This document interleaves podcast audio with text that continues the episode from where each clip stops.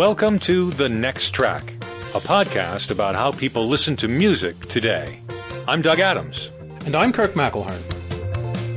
Hello, and thanks for listening to us today. This is episode number 115 of The Next Track, and this episode is sort of a continuation of what we were talking about last week with our guest, musician Theo Travis, and that is the three new music apps featuring Theo Travis and Robert Fripp. Three apps that were developed by today's guest, Peter Chilvers, who we've had on the show previously to talk about uh, an app he developed with Brian Eno called Reflection. He does a lot of work with Brian Eno, and we are glad to have him with us again. Welcome to the show. Great to see you again, Peter. Hello, and thank you. It's great to have you back, Peter. And this episode is following up last week's episode with Theo Travis. You developed three apps with Theo Travis and Robert Fripp that were released a couple weeks ago. They are called Travis and Fripp 1, 2, and 3. You can get them in a bundle. There'll be a link in the show notes. Please buy them. Great apps. If you listened to last week's episode, you heard Theo Travis talk about this process. We thought it'd be interesting to see what Peter has to say because Theo explained to us that this all just started with an email from you suggesting, hey, what if I make an app? Yeah, well, it's actually there was a little bit more to that. That um, it, it, was actually Theo was asking something in passing that um, um, alerted me to the existence of all this nice audio kicking around, and I thought, yeah, we could do something with this. So it wasn't actually, um, yeah, it, it, was quite unplanned. but I'm a huge fan of um, well, Theo's and Robert Fripp's. I'm Robert Fripp's soundscape albums, particularly. I don't know if you're familiar with uh, Blessing of Tears, but it's one of my favourite albums. It's absolutely beautiful. Um, and I think I bought that in, I think it must have been around 96, something like that. So over 20 years ago. And it made a profound impression on me. And it, um, I wanted to know how to make music in that sort of style. I just bought a Chapman stick at that point, and I got very into doing lots of um, loop textures. I bought a Lexicon Jam Man, which was um, a 32 second um, digital delay unit, so you could just keep layering and layering and overdubbing and overdubbing. And so I got very familiar with that kind of process and the tricks that work with that sort of thing, because you're invariably you're playing some audio that will end up combining with something slightly different to what you're expecting. So you have to play in this quite open way and create sounds that will fit against everything. And so I, because I knew that both Theo and Robert were playing in that way together, they're creating sort of live layered loops. Then I kind of just had a hunch that there would be stuff they could do where they could take performance from one um, person and combine it with a performance from another from 10 years earlier, and it would still work. And lo and behold, it did. Uh, it was. It's always nice to see a theory go into um, into practice, but um, I found it quite fascinating that when Theo gave me the first collection of um, audio, we just did a test run with um, I think it's six 90 second clips from him, six 90 second clips from Robert. And um, I set them playing back at random. And I kept having to remind myself that this wasn't a live concert. There were just so many points when Robert would suddenly play a guitar solo and then Theo would just perfectly create a texture underneath it, then a little bass line that moved underneath that, and then Robert would create a big chord swell.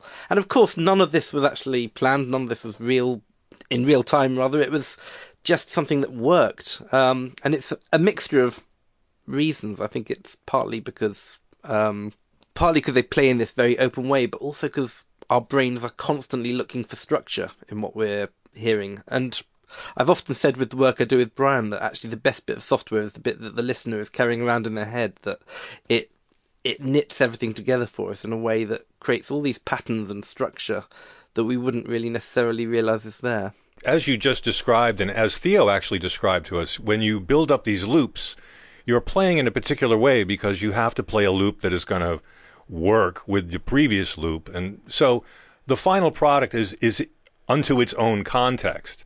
And then you have, you have two gentlemen doing that process, one on the guitar and one on the flute. And they're both doing separate contexts, but yet here you've taken them and you layer them at random and they create another meta loop of of context, and it's it's absolutely fascinating. We've been listening to this app, and I like it more than reflection actually because it seems less generative and much more free flowing within its own sort of little space.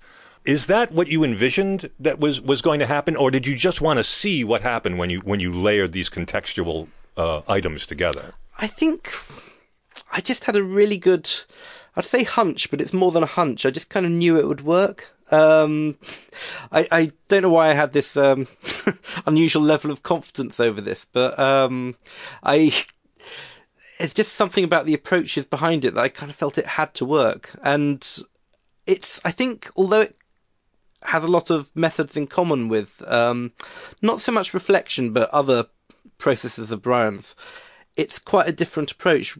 Brian is typically using um, simplicity as one of his strongest tools, actually, that most of the elements he's combining are very, very simple and very, very sparse. And so with this being live performances, it's a completely different kettle of fish. Actually, it's very um, they're very complex performances. Sometimes they are full of character and full of expression and dynamics, and it's um, I think Brian is often at great pains to try and eliminate as much of that as possible from um, what he's doing, and try and create these chance situations where he knows he can have no control over the notes that are coming out. Um, and nonetheless, you get these things that are actually full of expression and full of um, full of texture. But with live performances, I think the dynamic range is much larger. Um, it was it was interesting for the same process. It's a very different experience. Um, I, am very curious to see what Brian makes of them. Actually, I haven't played them to him yet. So I'm wondering if your experience with uh, you're probably one of the world's experts on music looping because you have to sit there and listen to them over and over and over again. And I wonder if you've developed a sense of what disparate things will go together in an okay way. Do you know what I mean? I mean, have you become an expert mm. at, at, at taking these things and putting them together? And can you can you imagine them ahead of time more so than perhaps even Brian or Robert or Theo could initially? No, I don't think I'm any more an expert. That, um, in fact, I think what's surprising with looped music is actually it's remarkably simple. So I think actually you don't have to really work with looped music long to start to understand the trick isn't in complexity, it's in simplicity. It's trying to limit yourself to a scale that you know will work or to understand what's already there and think, okay, well, I can't push out of this scale because it will break all these things. It, it um, I think it's in some respects that actual basic rule is quite an easy one. That said, that's not to diminish for a second what Robert or Theo do. They create these incredibly complex, huge landscapes, and they're both extraordinary musicians. Um, obviously, in, in, both cases, I'd say without hesitation, um, with way more experience, way more technique than I'll ever have. So um, it's a slightly different world the way they're doing it. They they do have a lot more control, but I think for me, it's just the knowledge that actually most things will work with most things when they're created in that context. As long as they're roughly in the same key, um, then you won't get clashes that you think you would do. Well, what you've done is is you've taken recordings by two musicians who play together and you've separated them and then you've mixed them up to put them back together. So you've got the one mindset of Travis and the other mindset of Fripp that are going to fit together because they're in a certain musical space. Yes, I, I I confess, actually, when I look back at it, I think maybe it shouldn't have been so obvious to me that it would work. maybe my confidence was, um, perhaps my confidence was um, misplaced, but nonetheless, I think it has worked. I think what perhaps isn't so obvious is that maybe a performance from um, 2000 would work with a performance from 2015 in the studio, and that would work with a live performance from a totally different piece. That might not have worked. Um, nonetheless, it did. I, I, I think credit also due to Theo making the right selections on which pieces because the the actual curation of the pieces was entirely done by Theo. That was um, so, and he has intimate knowledge of the material. So, I think um, I'd have found it a challenge actually trying to work out which of Robert's parts to use actually because I think he has such a extraordinary sense of harmony and melody. I, I I would love to understand it better, actually, and I'm sure there's hundreds of books on the subject, actually, or certainly a lot of people online who might venture an opinion, I suspect. One thing that was interesting that Theo pointed out, he said when you were beta testing the app, you found that there were points where all of a sudden both performers became silent for a bit. And I was thinking when I was listening to them that, oh, he just put in some silence so that at different places in the app there would be silence. But that wasn't your original plan. No, I planned for there to be a little silence, but I, would imagined actually there would always be one of them playing. And there's a certain chance condition that can occur where both of them will happen to stop at around the same time and there'll be a short gap. It just somehow works actually. And what interested me is actually some of the things that I would have, had I planned things taken out more, I'd have made, um, the first step I think was, um, more of a, test rod isn't the right word, but we were finding our feet with it, and you'll find that the volumes vary a bit more on that first app. And oddly, I think when I was listening to that, I thought actually it sounds live. You get certain situations where one musician is more at the forefront than the other. It gave it a certain um, energy I wouldn't have expected and a certain dynamic. Um, intuitively, I'd have tried to eliminate that before we started, so I'm glad we didn't. That was a, a, a quite lucky discovery, I think. Um, I think what I found very interesting actually with the app is that when you listen to it, you listen to it the way you listen to a live performance. You sit down and think, well, I can't control what's going to happen next. I'm just going to accept it. And um, one of the things I debated quite um, was whether there should be any controls to be able to shift between the tracks. And I made a conscious decision not to put them in. Um, yeah, yeah, good idea. If I allow this music to play randomly, I should not be allowed to skip through the different tracks to try to find what I think should work. I, I want to let the serendipity work. It is, in that sense, it is like a live performance because you almost sit there anticipating what are they going to do next? And they aren't doing anything. It's the app that's doing it, which is, it's quite delightful actually leaving it on that long.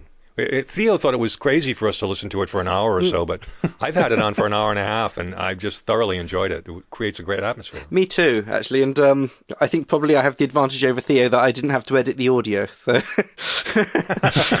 so can you tell us about can you tell us about the source material? I think there are about sixteen musical bits in each app. Are they all the same length? How is this organized? Um, it's I, or do we not want to know how the sausage is made, perhaps? Oh, no, I don't think there's any. I, I don't have any qualms about telling you how the sausage is made in this particular case. Um, the, the sausage has about um, 16, I think, tracks from each of them um, in each app, um, which roughly comes to about 40 to 50 minutes so yeah, it's it's roughly an album's worth of audio from each of them on each app. Um, we initially were going to do less and and shorter clips. So originally it's going to be roughly ninety second clips, and then maybe it would be twenty or thirty from each of them. And it's ended up it's a mixture. Some of them are very short, so they can be anything from one minute to five minutes. So you get some quite long performances, um, and that has a extra advantage. It kind of sends sends things out of sync quite a bit. So if you've say got a one minute track from Theo playing alongside a five minute track from Robert, then there's going to be another track from Theo going in over that, maybe even a third one. So you get all these different recombinations. Um, it's it keeps recombining and um, recombining actually in ways you won't have heard before. It's interesting when you first emailed me about these apps and I downloaded them. I thought, okay, this is interesting, but I don't understand what's going on. And I wrote right. you back and you explained it, and I realized I don't need to understand what's going on. You, know, with reflection, we didn't understand it. It's it's it's a different type of generative music reflection because it's an algorithm that's creating the music in, in, a different way. Whereas here, it's the combination. And for some reason, at the beginning, I wanted to know what the combination, what the what the what the trick was. And then I realized after listening to it for a while, I didn't need to, that it stands on its own. I mean, the, the trick is quite simple, actually. I don't really mind people knowing it. It's just randomly recombining tracks with a, a tiny bit of um, sort of intelligence just to make sure you don't get too much re- repetition or too much space. But um, it's, yeah, it's it's not doing anything drastically clever. Um, but I think the cleverness is um, is all Theo and Robert really on that one. well, um, again, the fact that they are that they have a certain mindset making this music which means that you can pull the music out of context from different periods, from different performances or studio recordings, and it does fit together because it's like it's like the the the Travis and Fripp mind meld that you've put into an app that will work once you press the play button. Uh, the other thing I think that was interesting is actually the differences in character between the um, uh, three apps. Exactly what I was about to ask. Why did you make three apps instead of one? Uh, what it seems to me is that each app is in its own way an album. Yes. I think um, initially I was thinking of them almost being like three EPs, but actually there's so much in there and so much character in there that I think actually it's more like a triple CD um, in that respect. What I think was interesting is the first one. So Theo was really testing the waters out and um, throwing pretty much anything that was in the same key into that first one. And so you've got quite a wide variety of sounds in there. Um, and I think that's got this quite sort of chaotic character that in some way is more like hearing, um, maybe it's what it would have been like hearing some of their first few gigs where they're both sort of learning each other's style, learning what fits against each other.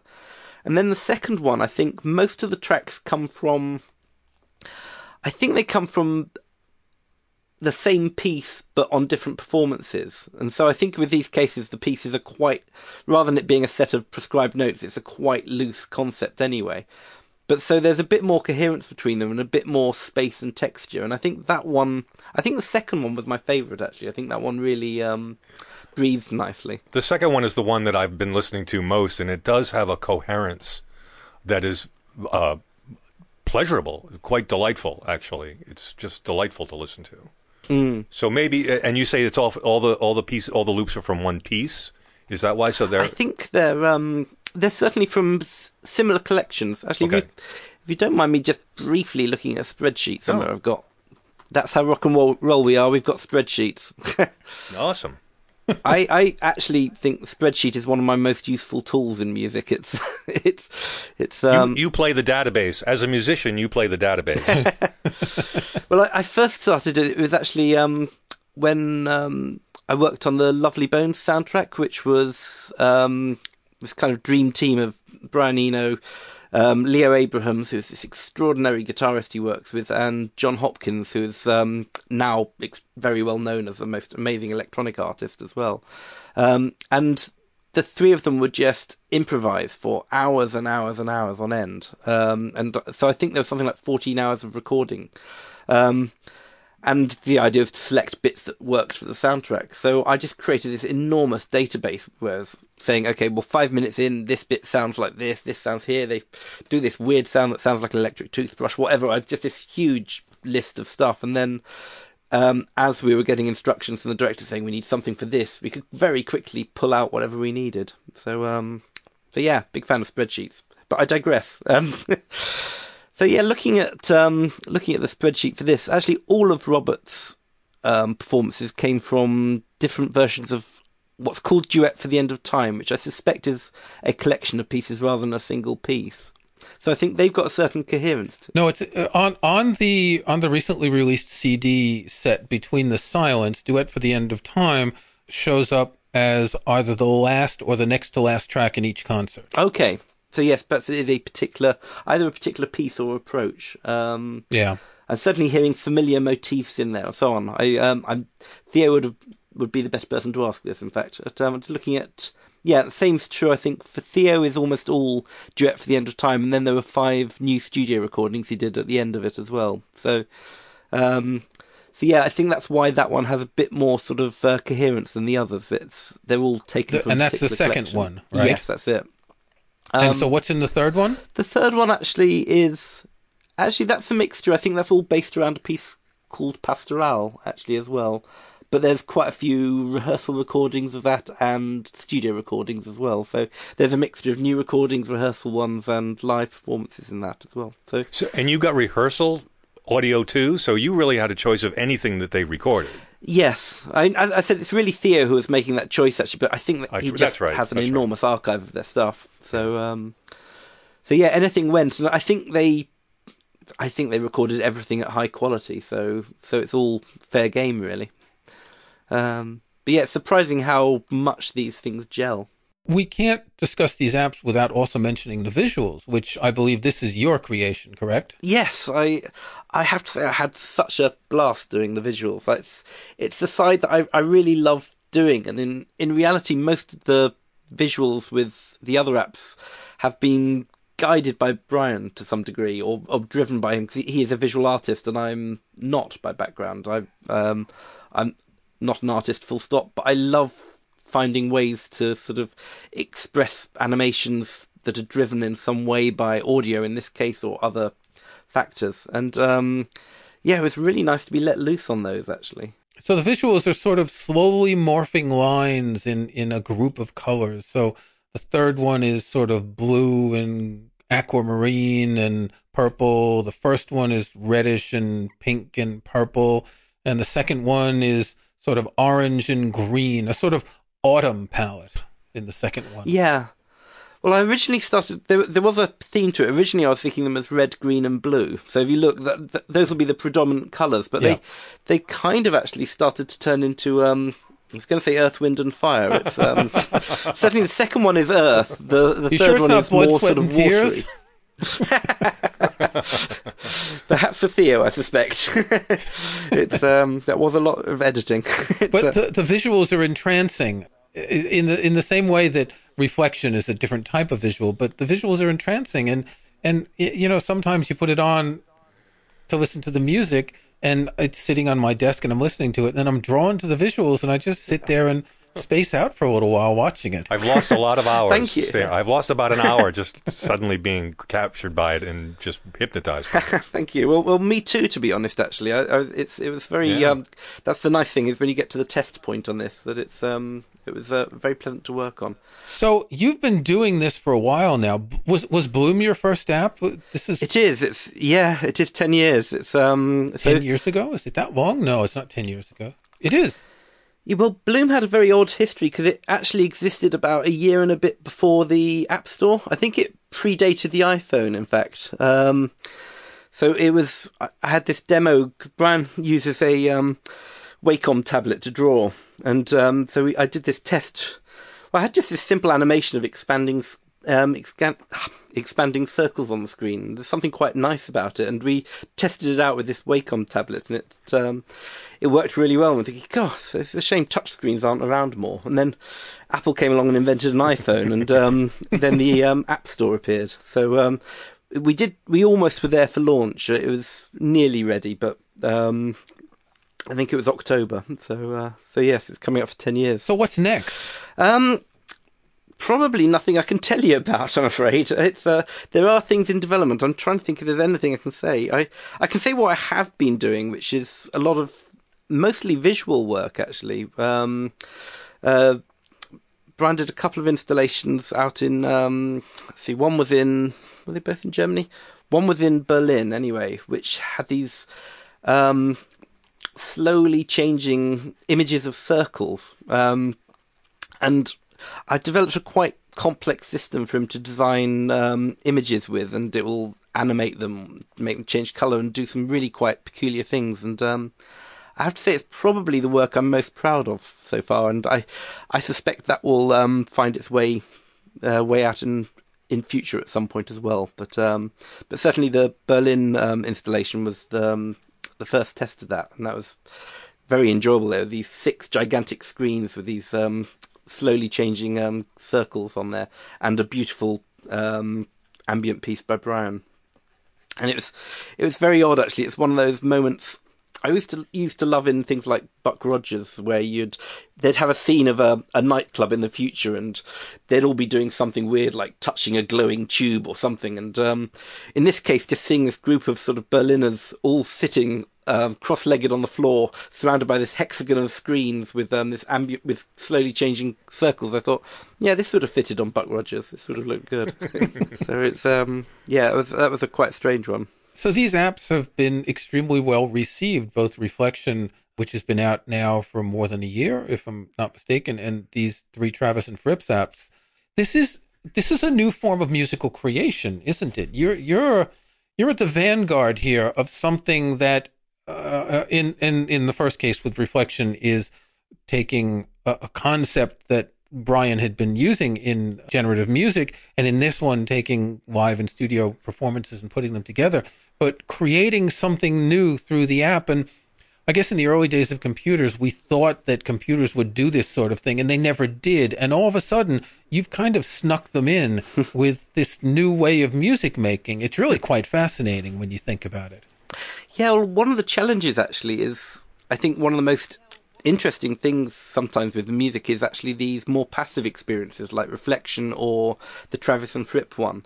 And the difficulty there is getting people into the idea that software that does nothing can still be interesting. so, um, Um, I actually had a bit of a I had a bit of a challenge releasing it. Actually, it initially got rejected. So, um, but when I submitted it to the App Store, and um, I think I had uh, Oh. due to minimal functionality, and um, Huh. I had to kind of explain. And I, I think I, I put a fairly good case. I think, apart from anything else, linking to reflection and saying, "Look, this does it," which essentially boils Yeah. down to the argument. If it's okay for Brian Eno, can't it be okay for Robert Fripp too?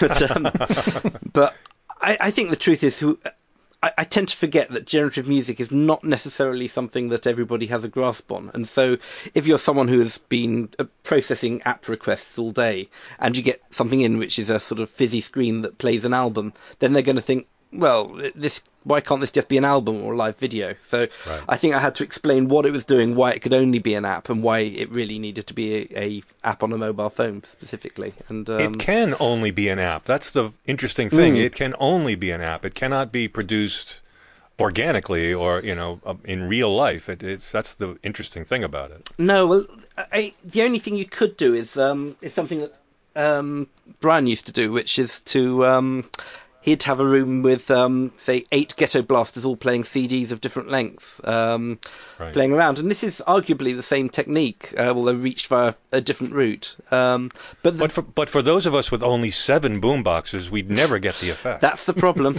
it's uh, people are cheapskates and just won't invest in that eighth one. But it, it, it is interesting that it can be only an app, that we're looking at music. And, and so in the case of Reflection, Brian released this also as a CD where he took a 60 minute segment of it and said, this is a canonical segment. And mm. so it has an existence as a CD or as a stream on streaming services. But with the Travis and Fripp apps, you couldn't even do that. I mean, you could play them for an hour and make a CD from them, but that there it wouldn't make sense. You'd miss Yeah. out. You'd miss out on hours of, of delight. I think so. Yes. Well, it's not. No, it's not only that. With reflection, I understand the logic of, of taking a one hour slice, but with the Travis and Fripp, it doesn't really make sense the same way. No. because it's not an algorithm. It's it's a combination of things that's constantly churning. I mean, you could, but it wouldn't have the same sense as reflection. No, no. I think reflection because it was reflection was kind of a continuous texture with um, subtle variations. This is actually a whole different thing. Um, it's yeah, you're right. It wouldn't work. You could theoretically you could release 256 albums, but I think maybe that's pushing the um, Travis and Fripp fans uh, fan base a bit. That would be a big box set. I mean, I know King Crimson releases big box sets. We were talking about them on the previous episode, but this would be a lot. yeah, for King Crimson that's an EP, but it's, uh, yes, exactly. well, we certainly look forward to hearing more of your apps, and and really, I'm I'm quite excited to see what you have been doing and what this suggests that might come in the future with other types of music and other random generative combinations. And again, you said not everyone understands generative music, but for those of us who do, I think this is a fascinating time for music. Yes, I think so. I'd love to see more done with it. I think I mean, we- we're really just uh, scraping the surface at the moment. There's so much more that can be done. I think. Well, Um, get to work. yes. yeah, why are you wasting your time hanging out with middle-aged podcasters? it's always a pleasure talking to you both. Thanks. Thank you very much, Peter, for joining us again. It's been a pleasure. Thank you. Before we wrap up, as we do every week, we're going to present our next tracks. Kirk. This week, I'm going to go back to an album that Brian Eno did with John Cale. This is called Wrong Way Up. It was from 1990. It's one of those song albums. You know, Eno did the four song albums in the 1970s, taking Tiger Mountain, Before and After Science, etc. And then he didn't do any song albums until this one in 1990. It's 10 tracks and it's got some of the most compelling music that I've ever heard either John Cale or Brian Eno record. And, and in particular, there are three tracks that I love. The first one is Lay My Love. The second one is Spinning Away. And the third one is The River. These are just beautiful tracks. And there's bounciness in some of this music. There's mellow ambience in some of the music. There is, you can hear the Eno, you can hear the Cale. There's a combination of two musical personalities here that fit together so well. And it's a very short album. It's only 41 minutes. And, and it makes you regret that there's not like an expanded version of this album with a bunch of bonus tracks that they didn't release. So Wrong Way Up by Brian Eno and John Cale, especially the song Spinning Away, one of the best songs ever. Doug, what about you? I have been listening to an album that I bought in 1994. It is by a band called Sugar.